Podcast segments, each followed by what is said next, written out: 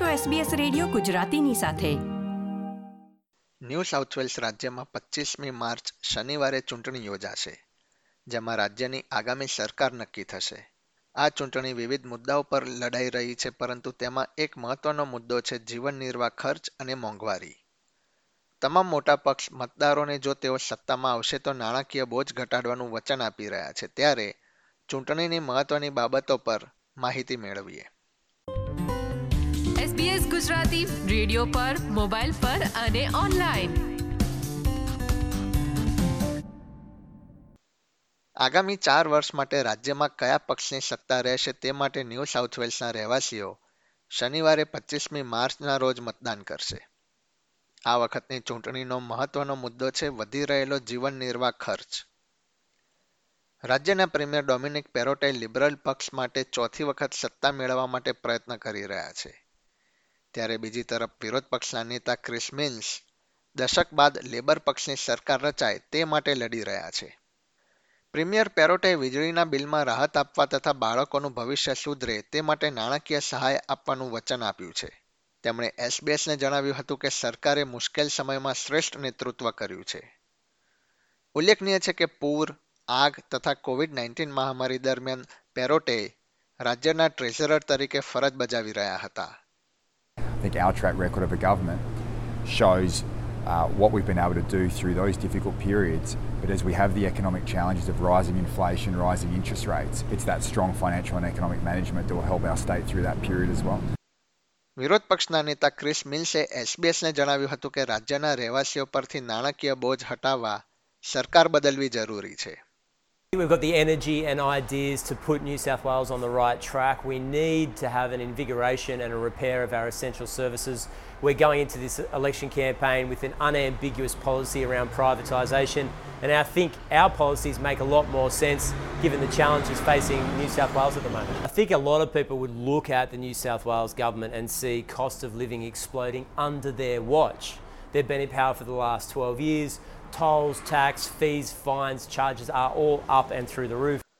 Luke Mansillo University of સિડનીના Department of Government and International રિલેશન્સના professor તથા ચૂંટણી નિષ્ણાત છે તેઓ જણાવે છે કે મતદારો મત આપતી વખતે વધી રહેલા જીવન નિર્વાહ ખર્ચને ચોક્કસપણે ધ્યાનમાં રાખશે economic voting is a really, really powerful effect. And when people's hip pockets are hurting, they're more inclined to swap allegiances if they're long term um, voters for one particular party. And we've had multiple rate rises, and a lot of people in Australia are hurting. And I don't think there's a single suburb in Sydney where there is not a significant amount of rent stress, rent or mortgage stress at the moment. So it remains to be seen what that might do, which is a could be a very large wild card in this election. Professor Verity Firth, university of technology Sydney ખાતે social justice and inclusion વિભાગના pro vice chancellor છે. તેમણે labour સરકારમાં રાજ્યના શિક્ષણ મંત્રી તરીકે પણ સેવા આપેલી છે. તેઓ વધી રહેલા જીવન નિર્વાહ ખર્ચ સાથે સહેમત છે પરંતુ જણાવે છે કે જુદા જુદા ક્ષેત્રોમાં લોકોની પ્રાથમિકતા અલગ અલગ હોઈ શકે છે.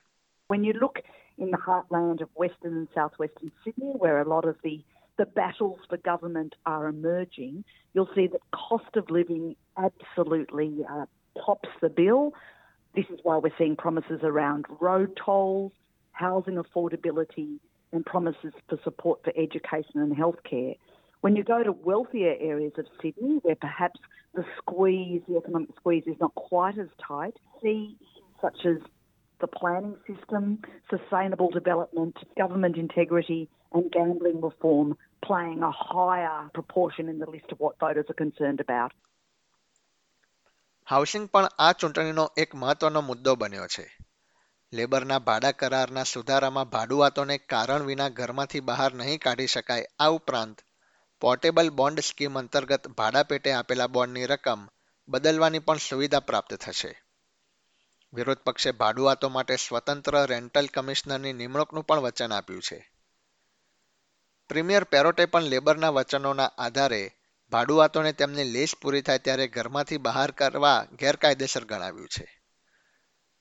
ડોમેઇનના રિપોર્ટ પ્રમાણે છેલ્લા એક વર્ષમાં મોટા શહેરોમાં ભાડાની કિંમતોમાં ચૌદ પોઈન્ટ છ ટકાનો તથા નાના ક્ષેત્રોમાં અગિયાર ટકા જેટલો વધારો થયો છે. પ્રોફેસર ફિટ જણાવી રહ્યા છે કે બંને પક્ષો રાજ્યના હાઉસિંગના મુદ્દા પર વધુ ધ્યાન આપી રહ્યા છે Um, you can see both parties are pitching for the renters' vote. Labor's made some interesting promises in relation to, to greater rights for tenants, including the ability to have a pet in a renter's home.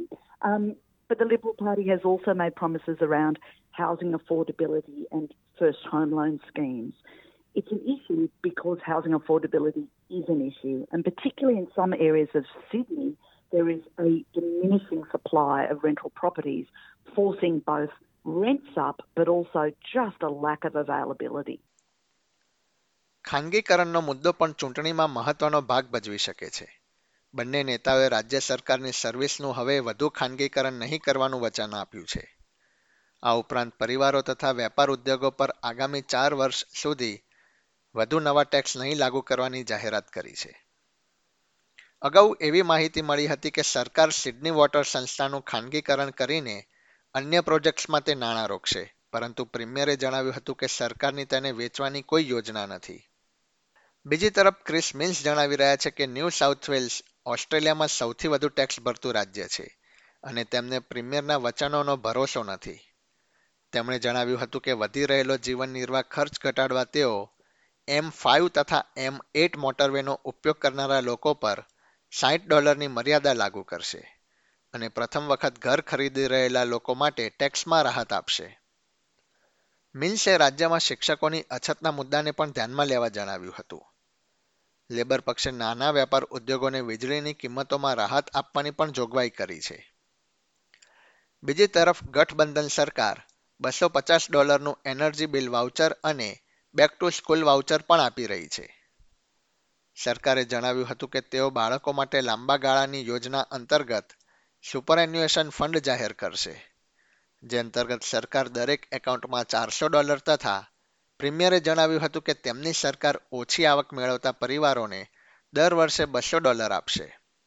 પ્રીમિયરે રાજ્યના gambling વ્યવસાયમાં સુધારા માટે કટિબદ્ધ હોવાનું જણાવ્યું હતું, જે અંતર્ગત વર્ષ બે હજાર અઠ્યાવીસ સુધીમાં દરેક પોકર મશીનને કેશલેસ બનાવવામાં આવશે. બીજી તરફ વિરોધ પક્ષના નેતાએ કેશલેસ સિસ્ટમ લાગુ કરવા અંગે કોઈ વચન આપ્યું નથી, પરંતુ બાર મહિના સુધી પ્રાયોગિક ધોરણે પાંચસો મશીનમાં સિસ્ટમ લાગુ કરાશે. ચૂંટણી વિશેષજ્ઞોના મત પ્રમાણે આ વખતની ચૂંટણી ખૂબ જ રસાકસીભરી સાબિત થઈ શકે છે અને કોઈ પણ એક પક્ષને સંસદમાં બહુમત ન મળે તેવી પરિસ્થિતિ પણ સર્જાઈ શકે છે. પ્રોફેસર માનસીલો પોલિસી બાબતે તેનો અર્થ શું થશે તે અંગે સમજાવી રહ્યા છે. It's highly unlikely that this election will produce anything other than a hung parliament.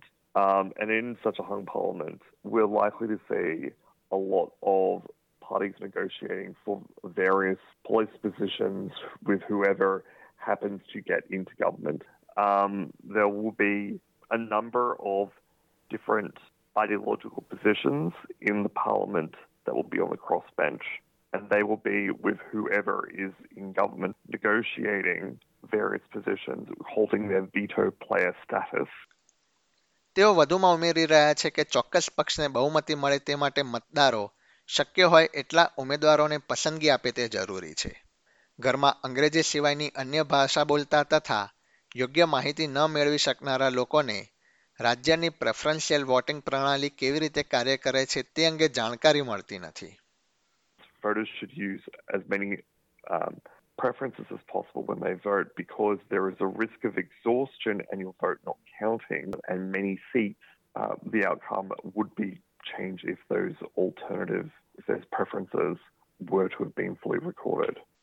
રાજ્યમાં અર્લી વોટિંગ શરૂ થઈ ગયું છે અને પચીસમી માર્ચે મતકેન્દ્રની મુલાકાત લઈને પણ મત આપી શકાશે એસબીએસ ન્યૂઝ માટે કેટ્રીઓના સ્ટ્રીરાટ દ્વારા પ્રસ્તુત કરવામાં આવેલો અહેવાલ એસબીએસ ગુજરાતી માટે વત્સલ પટેલે રજૂ કર્યો હતો. આ પ્રકારની વધુ માહિતી મેળવવા માંગો છો?